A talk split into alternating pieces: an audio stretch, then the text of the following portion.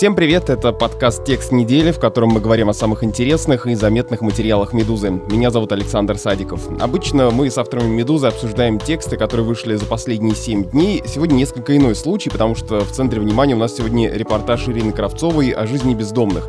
Это материал о том, как Ира провела несколько дней с бездомными и пыталась понять, почему они не могут перестать быть бездомными. Он вышел на прошлой неделе, но на этой есть формальный повод вернуться к этой теме. 30 марта был ежегодный день бездомных бездомного человека. Это общественная акция, которая призвана привлечь внимание к проблемам бездомных людей в России. До 2021 года, до этого года, День бездомных приходился на последний понедельник марта, а теперь у акции есть фиксированная дата. Бездомные называют себя уличными, а тех, кто не живет на улице, они называют домашними. вот таким домашним человеком и была Ирина Кравцова, и от имени домашних задавала вопросы.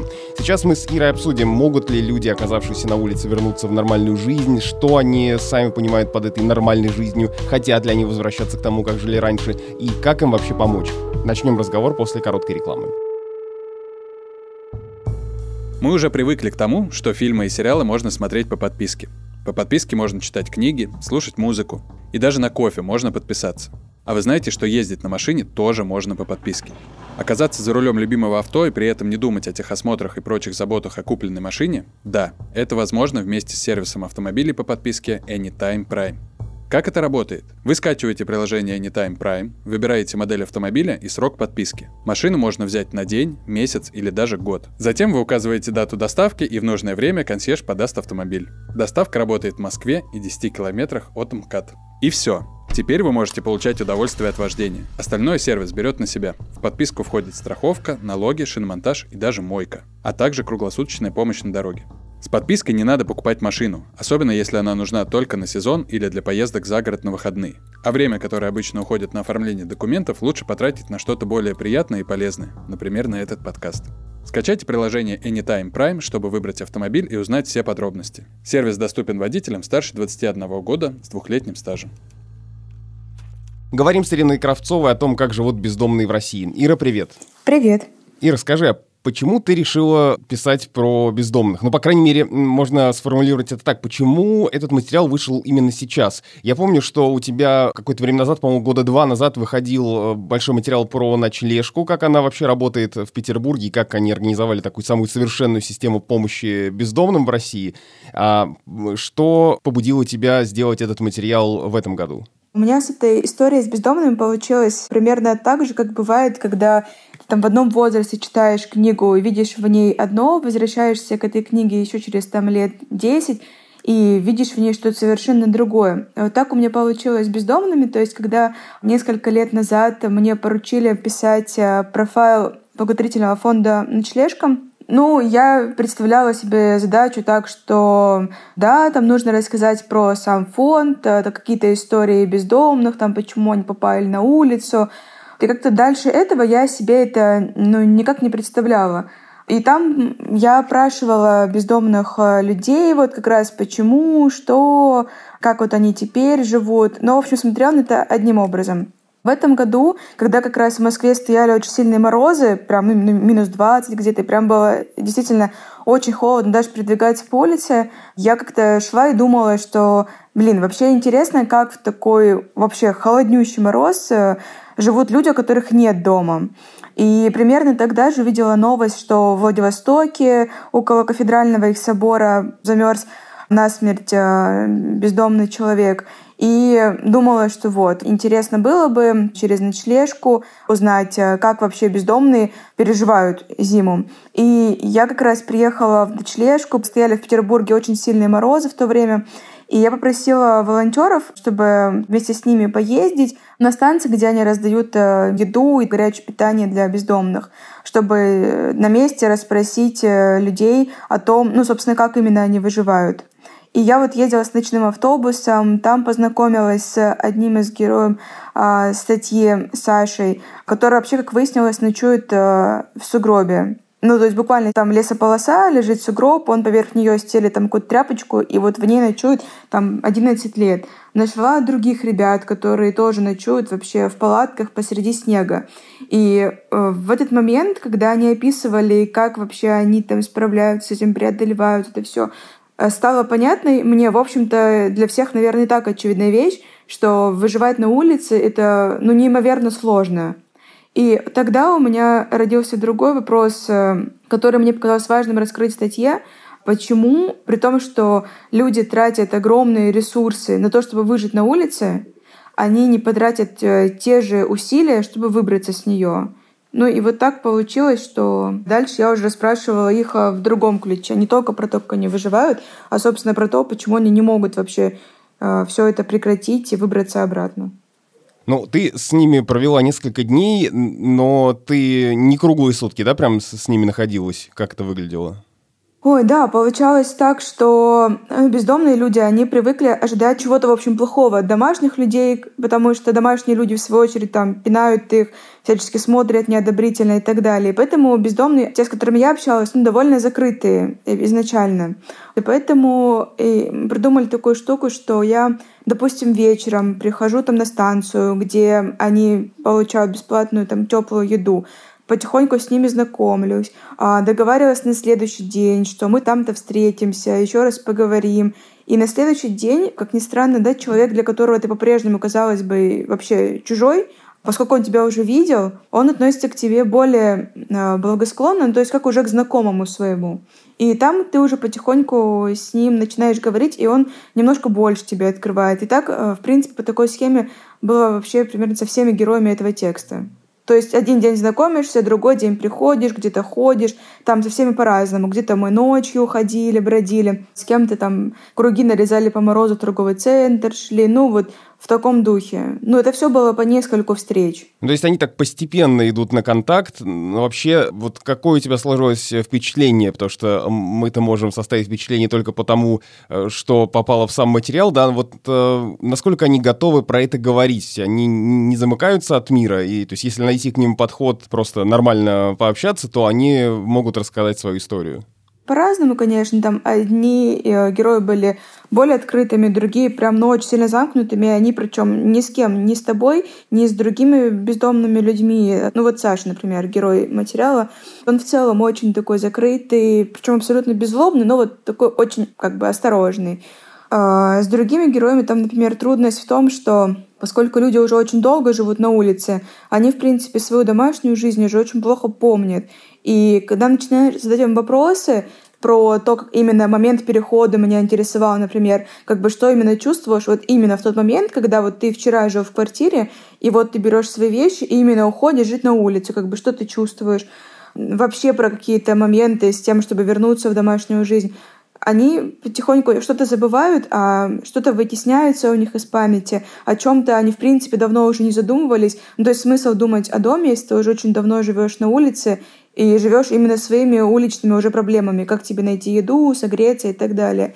И, ну, естественно, уходит время, на то, чтобы человека реально погрузить э, снова в эти мысли о чем-то, например, они говорят, что они не задумывались, но мне кажется, задумывались, но времени просто много прошло, и они уже переключились на другое. Ну, в общем, трудность основная только в том, чтобы настроить их на э, нужный лад, чтобы они о чем-то задумывались, что-то вспомнили, немножко раскрылись перед тобой вопрос, который все равно так или иначе возникает, он может быть в контексте твоего материала не основной, но я все равно хотел бы как-то обрисовать эту картину, что это за люди и как они оказались на улице. Совершенно разные ведь люди оказываются на улице. Это пенсионеры, которых обманули мошенники, например. Это женщины, которые столкнулись с домашним насилием. Я вот, например, э, прочитал вот эту твою совершенно дикую, жуткую историю, которую рассказывает э, бывшая учительница Анна, которую изнасиловал зять. Это просто Э, конечно, колоссальное впечатление производит. Э, это выходцы из детских домов, да, и в плане реабилитации mm-hmm. им помочь, я так понимаю, вообще труднее всего. А вот кто эти люди и общение с кем произвело на тебя наибольшее впечатление? Это самые разные люди, и у меня до этого текста, причем было ощущение, и еще больше оно усиливалось после того, как я пообщалась с ребятами, что, например, там любой из нас может а, буквально в любой момент оказаться на улице, и это не какая-то такая фраза, типа, ну да, да, любой из нас тоже может, а действительно, реально, когда общаешься с ними, понимаешь, что, ну вот буквально любой. И причем, когда вот сам бездомный либо волонтеры говорят, что да, он оказался на улице, и у меня все был вопрос, ну в смысле, неужели у человека нет друзей, родственников, ну хоть кого-нибудь, вот кому он может позвонить в случае, когда там у него отобрали документы, избили там или еще что-нибудь в таком духе, даже в случае Анны, которая еще вчера была учительницей и жила вполне себе социальной, такой вполне привычной нам жизнью, тут с ней случается трагедия. И основной вопрос, что меня больше всего удивило, это неужели людям бывает настолько не обратиться за помощью? При том, что мы все сейчас живем уже с кучей там каких-то знакомых. И когда вот один из волонтеров, Игорь Антонов, сказал, что ну вот представь себе, да, действительно, вокруг нас есть много людей, которым действительно не у кого просить помощи, в том числе мы сами. То есть одно дело друг приютить тебя там, если ты поссорился там дома с женой и мужем, и можешь переночевать там у друга, и он знает, что завтра у тебя все дома наладится, и ты обратно уйдешь. То есть он просто компания тебе на вечер, ну, ну на неделю. А другое дело, когда твой друг реально знает, что все, у тебя вот нет дома, и вот сейчас он принимает, допустим, решение приютить тебя у себя там на неделю. Но а что он будет делать с тобой через неделю? То есть он будет обязан взять на себя ответственность, ну, проводить тебя на улицу. Это тяжело. Многие принимают решение вообще изначально сказать, ой, там, да нет, извини, у меня тут семья, я не могу, нет места и так далее. И так примерно все. И ты действительно, какой бы ты ни был там вчера социальный, с кучей друзей, знакомых и так далее, в случае какой-то жизненной неурядицы или когда у тебя там просто заканчиваются силы, и ты ну, не можешь ничего делать своей жизнью, да, ты действительно запросто можешь оказаться там, будь ты кем угодно. Из того, что рассказывали тебе эти люди, складывается ощущение, что они, в общем-то, сейчас уже не хотят ничего менять и не хотят возвращаться в эту так называемую нормальную жизнь. Вот та же Анна, э, историю, которую мы вспомнили, она же ведь, если я правильно понял ее рассказ, по-прежнему остается собственницей квартиры, в которой живет ее дочь и зять, угу. но при этом она там, не борется за эту квартиру, там, она ни, никак не отстаивает свое возвращение к нормальной жизни. Почему так происходит? Ну, Здесь мне очень, честно говоря, прям очень понравилась цитата Игоря Антонова, который говорит, что вот есть э, люди, да, которые им бы дома смотреть э, сериал в тапочках, и есть э, маковый рулет, запивая чаем, а на них обрушивается жизнь. Ну и действительно, во-первых, как я себе это вижу, что не у всех из нас действительно есть изначально достаточно ресурсов, вообще всевозможных сил, чтобы противостоять злу, который на нас обрушивается, и реально там бороться за что-то, там отстаивать свое право на квартиру, там жаловаться на человека, который тебя обидел. Ну и всячески полностью защищать свою честь, достоинство, свои права отстаивать. Вообще не у многих эти силы есть. А во-вторых, есть такой момент, о котором в тексте говорят волонтеры, это то, что когда человек попадает на улицу, он переживает огромный, огромный тяжелейший стресс. Банально, если представить себя там в состоянии после того, как ты неделю вообще не спал, жил на улице, на тебя все косились, ты там не мылся, ел какую-то там ерунду, то ты уже чувствуешь себя не в таком стабильном, нормальном состоянии, как дома. И живя в таком режиме, человек очень сильно меняется. То есть психика устроена таким образом, что ну, она помогает тебе вроде бы как тем, что вот эти твои обстоятельства, она потихоньку нормализует в твоей голове. То есть сплю на улице, ну ничего, ем какие-то просроченные продукты, не знаю, ну ничего, не мылся неделю, ну ладно, потерпим. И потихоньку это настолько нормализуется у тебя, что для тебя жизнь на улице становится нормальной, а жизнь дома уже какой-то другой, не твоей. И есть очень мало времени у человека, оказавшегося на улице, когда он может прям взять обратно и выпрыгнуть до того, как он сам изменится, его какие-то представления изменятся на фоне этого стресса и так далее. И он может прям вот так взять и выйти. Очень мало времени. То есть разрушаются, в общем, те привычные ранее социальные нормы и связи, и та привычная жизнь, которая была, и они совершенно оказываются в других обстоятельствах и привыкают совершенно к другому. Вот э, говоря о том, как улица меняет людей, я специально себе выписал эту цитату. В твоем материале антрополог Павел Иноземцев говорит, что даже время для них течет по-другому, и бездомные по-другому принимают решения, они перестают считать себя вот нормальными в том смысле, в котором мы воспринимаем себя, например. Ну, да, вот, например, даже было так, что я же договорилась с э, Сашей, одним из героев э, материала, на то, чтобы там следующим вечером встретиться, там, когда им будет удобно. Мы там назначили время, место. На улице мороз, я приезжаю ко времени, все, стою, его нет, нет, нет, нет, нет и нет. Ну, я думаю, ну, в общем, уже так разозлилась, думаю, ну что, в общем, если не хотел встречаться, ну и сказала бы, не хочу. А он вот нет его и нет. Думаю, ну, мороз же все таки холодно, там уже час стою, там с ноги на ноги переминаюсь. И потом он приходит, причем так, ну, не спеша. Да, да, вот я пришел, ну вот там по пути, там куда-то зашел еще. Плюс у него часов вообще нет, телефона нет. То есть мы там договорились с ним встретиться условно в 7 вечера. Ну и он примерно прикидывает, ну да, примерно вот так. Ну и, и все вот очень примерно. Ну и, в общем, получалось так, что он был первым героем, с которым я общалась.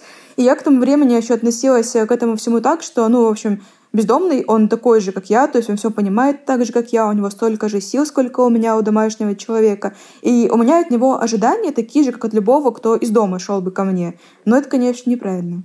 Ну вот э, тот же Саша, которого ты сейчас упомянула, меня впечатлила его цитата. «Главное с лета утеплиться, найти одеяло и жить можно». Ну то есть люди даже, не знаю, не надеются на лучшее, у них нет сил ни моральных, ни физических бороться, и они обустраивают тот мир, в котором они оказались в данный момент, насколько это возможно. Да, абсолютно, потому что это действительно, вот, не знаю, если быть в тех погодных условиях, в которых мы были, это действительно шокировало. И как раз после общения с ним, после того, как я посмотрела на его жилье, я стала понимать, что тему нужно в другую сторону перекручивать. Как раз то, почему они не могут все это прекратить, потому что действительно там была огромная влажность в Петербурге, там воздуха там 80 что ли процентов тогда было, я на телефоне посмотрела. Очень сильно стоял мороз, мы там пробираемся по сугробам к его жилью, подлазим там а, под этот а, металлический забор, там какое-то кладбище что ли, идем в сугроб, и он говорит, что да, вот, я здесь живу. Ну, то есть это просто полный шок. Как человек там не медведь, не волк, а именно человек может жить в таких условиях. И когда у него что-то спрашиваешь, эти свои дурацкие вопросы, что, ну, а может быть, вам восстановить паспорт, э, может, там, вы куда-нибудь устроились бы работать, ну, потому что вообще не поддается никакому пониманию, как можно выживать в таких условиях. И он абсолютно так отстраненно, немножко вяло говорит, что ну да, да, нужно, можно. И я потихоньку его все доканывала, что ну и нужно, да, ну и почему ты не пойдешь, почему ты не сделаешь. Ну, конечно, он не прям так это формулировал, но из серии. И потом просто выяснилось, что, естественно, он ходил, что-то пробовал, ну, где-то не получалось. Плюс он же изначально там говорил, что там у него ни близких, ни родных людей не было. И как бы, когда умер отец, единственный его близкий человек, у него вообще как-то все очень сильно изменилось, и ему стало очень одиноко и никаких вообще связей, дружбы, каких-то контактов ни с кем. Вот. И это, конечно, тоже истончает. Важный еще момент с тем, есть ли у тебя какая-то внутренняя опора. Вот тоже Игорь Антонов говорит, что, допустим, у меня есть брат, и я всегда могу позвонить ему и попросить э, помощи. Даже если этого не делаю, то само это знание, что я всегда могу, что мне есть у кого помощи попросить, и мне точно помогут. Это огромный ресурс. Когда человек говорит, что у него нет никого близких, вообще никого, ему прям реально вообще, чтобы с ним не было, то есть он ощущает, что всем наплевать, как бы, где он спит, что с ним, ему не у кого попросить поддержки, ну, не с кем вообще поделиться какими-то своими переживаниями. Он чувствует себя совсем не так, как э, домашний человек, там, вот, которого есть хорошие там, родственники, друзья и так далее. Это совсем другое ощущение себя, наверное, в этом мире. Ну, другая сторона этой проблемы, это же не только вот эти внутренние ресурсы, которые нужны ему, чтобы, допустим, вернуться к нормальной жизни, если он хочет. Но ведь другая сторона — это неприятие общества, потому что тот же Саша рассказывает, что там, когда начальник знает, что ты бездомный, к тебе соответствующие отношения. То есть да. это движение, которое идет с двух сторон и кажется в данном случае как будто бы безвыходным. Ну да, ты и сам понимаешь, что вот ты живешь на улице, ты как бы уже не ок для себя. И на тебя на улице все смотрят тоже взглядом, что да, ты все, ты потерян, ты вообще какой-то опустившийся там человек и так далее. И ты, получается, внутри, и снаружи для себя находишь это подтверждение, с какого-то момента для тебя мир, в котором ты живешь сейчас на улице, кажется подходящим для тебя. То есть на тебя так все смотрят, ты так себя ощущаешь, ты думаешь, ну да, там, куда мне эта домашняя жизнь? Я вот такой, я уличный. Там же так один из героев отвечает, Денис, который с женой живет на улице, когда я спрашиваю его, ну как-то планируете ли вы все-таки когда-нибудь выбираться обратно в домашнюю жизнь? Он говорит, ну вот мне кажется, что мы с Лялей стали совсем уличные. И это, мне кажется, вот именно такое ощущение, что ты уже по другую сторону. А как помочь этим людям и, и кто им сейчас помогает? Но самый большой благотворительный фонд, который помогает им и с такой прекрасной репутацией, это «Ночлежка». И вот один из э, ее волонтеров, э, Игорь Антонов, он говорит, что, конечно, все зависит от ситуации. Если человеку возможно помочь, то ночлежка помогает, то есть там восстанавливают документы, там помогают как-то с трудоустройством, там есть и психологическая какая-то поддержка у них, и ну и просто с ними общаются и как-то выясняют, что, когда пошло не так, что вообще можно сделать. Там есть приют, в котором они какое-то время могут пожить, ну или просто ночные палатки, где они могут переночевать там в холодное время года. Но в целом при этом Игорь говорит, что, конечно, есть много людей, которых уже практически невозможно вытянуть обратно с улицы. И он говорит, что не нужно копаться и как мы все любим это делать, акцентировать внимание на том, а вот почему он стал бездомным, а что вот он сделал не так. То есть мы это делаем просто, чтобы какой-нибудь для себя лично найти ответ, что ага, там он в серии там вышел из детского дома, весь такой другой, не как мы, с нами такого не произойдет, ну вот все. В общем, на этом все. Или там еще что-нибудь, а ну вот он пьет, ну поэтому он на улице. Как бы он говорит, что мне и как э, волонтеру, и как прохожему вообще до лампочки, почему человек оказался на улице. Единственное, что мне важно понять, это можно ли помочь ему. Если нельзя, то просто накормить, поговорить, и это уже помощь. Ну вот, кстати, про ночлежку. Я помню, что в материале, который ты в прошлый раз писала э, об этом фонде, об этой организации, ты говорила, что ночлежка пытается открыть представительство в Москве, но жители этому сопротивляются. Есть ли информация, до чего же в итоге сейчас дошла ситуация, как у них э, дела в Москве? Ну, ночлежка, да, в итоге открылась в Москве, и они по-прежнему, как я понимаю, сталкиваются с тем противостоянием до сих пор и так далее. Но, тем не менее, у них открылась консультационная служба, то есть к ним можно прийти и получить какие-то ответы по поводу восстановления документов, какую-то уже помощь. Ну, то есть у них есть представительство и есть волонтеры, которые занимаются этим теперь и в Москве тоже.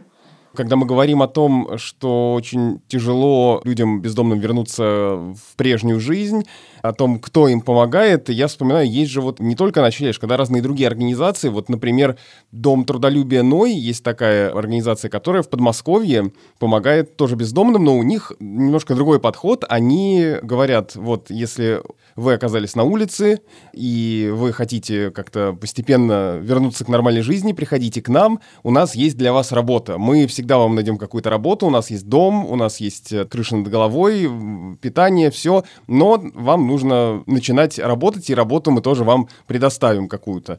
Но по общению с э, руководителями этого дома трудолюбия и в свое время я тоже как-то брал у них интервью, у меня сложилось впечатление, что их э, концепция идет все равно с огромным трудом именно из-за вот этого внутреннего психологического сопротивления самих бездомных.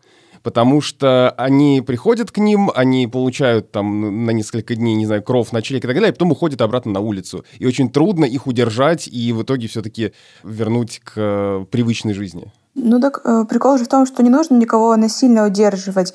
Как они говорят, э, допустим, на ночлежке, что существует такое понятие, как реабилитация бездомного. То есть ты постепенно просто возвращаешь ему психологическое какое-то равновесие, представление о том, что он действительно там человек, он такой же, как все, кто живут дома снова, потому что он долгое время себя так уже не чувствует.